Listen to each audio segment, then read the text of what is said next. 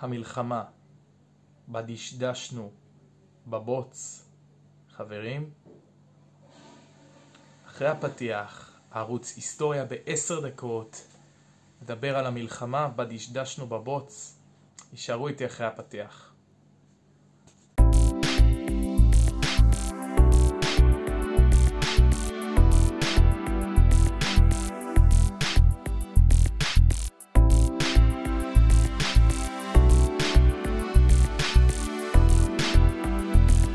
שלום חברים, ברוכים הבאים לערוץ היסטוריה בעשר דקות. אני טל, מי שעוד לא עשה לייק, subscribe, ירשמו כמנוי.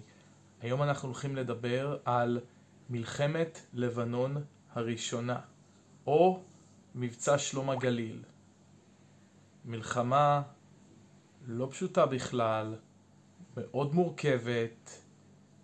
אני הולך עכשיו לספר לכם בתמצית על המלחמה ועל ההשלכות שלה, שאפשר לראות את ההשלכות האלה למעשה עד היום על מדינת ישראל. מלחמת לבנון התחילה ב-6 ליוני 1982.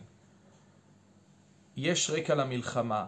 אנחנו מדברים על שנות ה-70, לקראת סוף שנות ה-70 זה הגיע לשיא, ארגוני טרור אה, פלסטינאים בעצם, שביצעו פעולות טרור בעיקר מאזור דרום לבנון כנגד ישראל.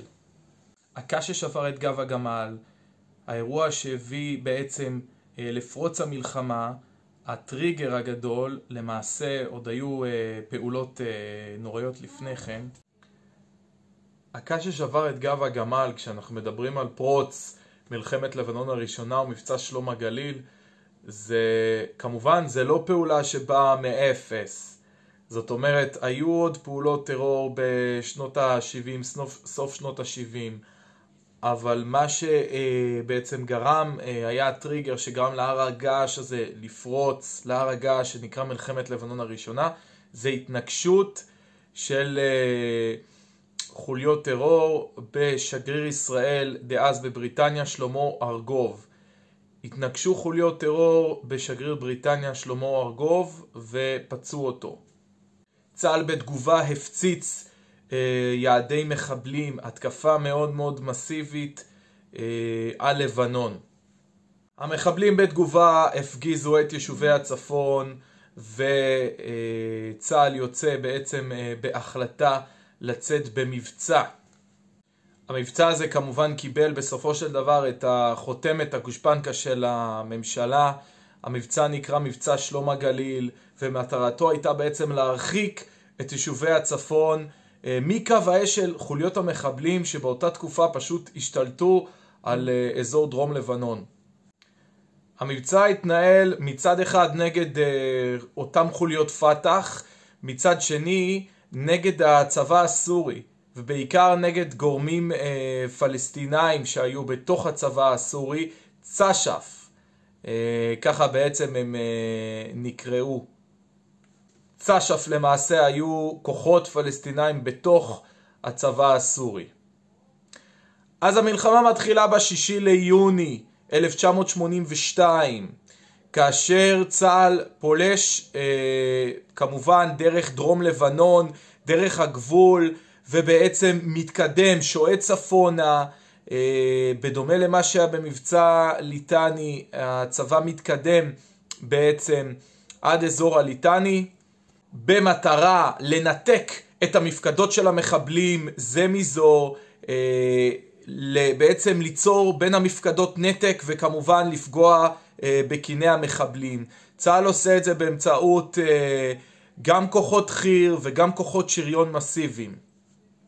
כמה אירועים מרכזיים התקפיים של צה"ל בתחילת המלחמה, יש לנו את כיבוש הפתחלנד, שזה בעצם אזור שהיה מלא ב... במחבלים עצמם, במפקדות שלהם, בגזרה המזרחית בעיקר של לבנון. יש לנו את uh, כיבוש הבופור, uh, כמובן המוצב המפורסם על ידי כוחות גולני. המשך המלחמה התאפיין בהתקדמות של צה"ל אל עבר השטח הלבנוני. ההתקדמות לא הייתה כל כך חלקה, היא לוותה בהרבה קשיים, מפאת הזמן uh, לא נוכל לפרט הכל. Uh, צה"ל, uh, בעצם המדינה וצה"ל רתמו את העדה הנוצרית שהייתה בלבנון לשתף איתנו פעולה. אחד מהאירועים הכי מרכזיים במלחמה, אירועים שנויים במחלוקת, שהעמידו את המדינה שלנו, את צה"ל ואת שר הביטחון של אז, אריק שרון, באור מאוד מאוד בעייתי, זה האירוע שמדבר על הטבח בסברה בשתילה. סברה ושתילה. סברה ושתילה בעצם היו מחנות פליטים של פלסטינאים. בין ה-16 לספטמבר עד ה-18 לספטמבר, מה שקרה זה הדבר הבא. למרות שבאוגוסט הושגה הסכמה עקרונית על הוצאת הכוחות הסורים והפלסטינאים, הסכמה בינלאומית להוציא את הכוחות האלה מהאזור, אז בעצם נכנסו פלנגות נוצריות, בעצם אנשים חמושים מהעדה הנוצרית, למחנות פליטים פלסטינאים. כל זה היה כמובן כשצה"ל נמצא בלבנון, כשצה"ל משתלט והשתלט על האזור, ובאמת שהם עשו זה שהם פשוט טבחו בפלסטינאים שהיו שם במחנות הפליטים סברה ושתילה. יש עד היום מחלוקת לגבי כמה אנשים נרצחו שם, מדברים חלק על אלף, חלק מדברים על כאלפיים.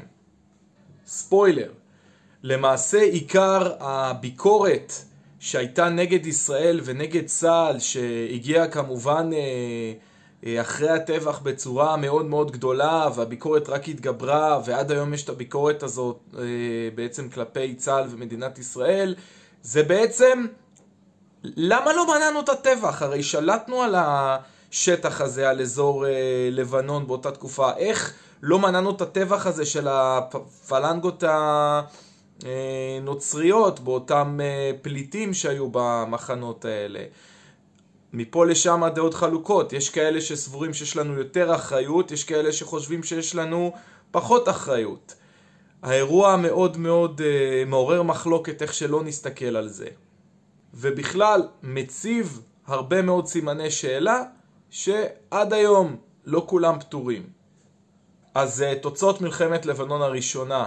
קודם כל גירוש אש"ף, אש"ף בעצם הפלסטינאים שהיו קשורים לפת"ח, בראשם אגב יאסר ערפאת, אז בעצם הם גורשו מדרום לבנון לאזור תוניס, לתוניס. והוקם בעצם צד"ל, צבא דרום לבנון, שלמעשה עד הנסיגה שלנו, 18 שנה אחר כך, בשנת 2000, הנסיגה מדרום לבנון, אז צד"ל בעצם שיתף איתנו פעולה עם כוחות צה"ל. והתבססה רצועת הביטחון בלבנון. אמנם המלחמה נגמרה, אבל צה"ל לא נסוג לגמרי מהשטחים. נוצרה בעצם רצועת, רצועת, נקרא לזה חיץ, שנודע להגן על תושבי הצפון. הזכרתי מקודם ממש על קצה המזלג את הביקורת על ישראל, ביקורת לא רק של מדינות העולם, אלא גם את הביקורת כאן בפנים. היו הפגנות סוערות אה, במהלך המלחמה, בעיקר לקראת סופה, ככל שהמלחמה בעצם התקדמה אה, לסיום שלה, אז הייתה מחלוקת מאוד גדולה בחברה הישראלית. כן נכון להישאר בלבנון, לא נכון, עד כמה הסתבכנו. עם האוכלוסייה האזרחית שם. מחלוקת, מחלוקת גדולה חברים.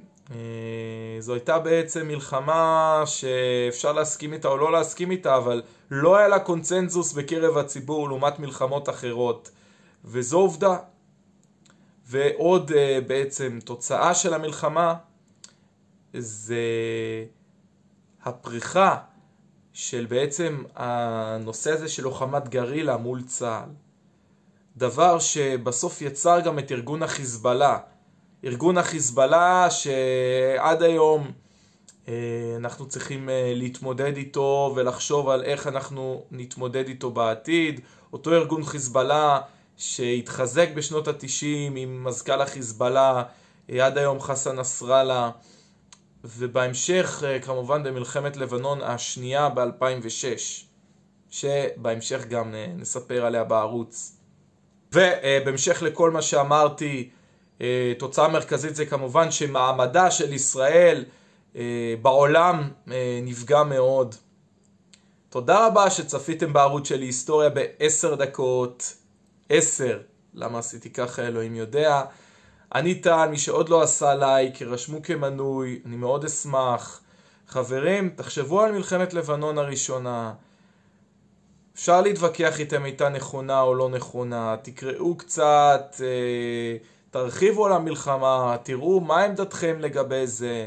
האם היה נכון אה, לסגת מלבנון אה, בצורה שנסוגנו בשנת 2000, ושוב אני מזמין אתכם לקרוא ולבדוק ולראות עד כמה אנחנו מתמודדים נכון מול החיזבאללה והתמודדנו ב-2006. אלה מיליוני שאלות שהמלחמה אה, הציפה ובכלל אה, לעתיד בהמשך לעימותים שלנו בצפון. תודה רבה חברים, בשבוע הבא אנחנו נשמע פרק מאוד מעניין על מלחמת המפרץ. אני הייתי טל, תודה.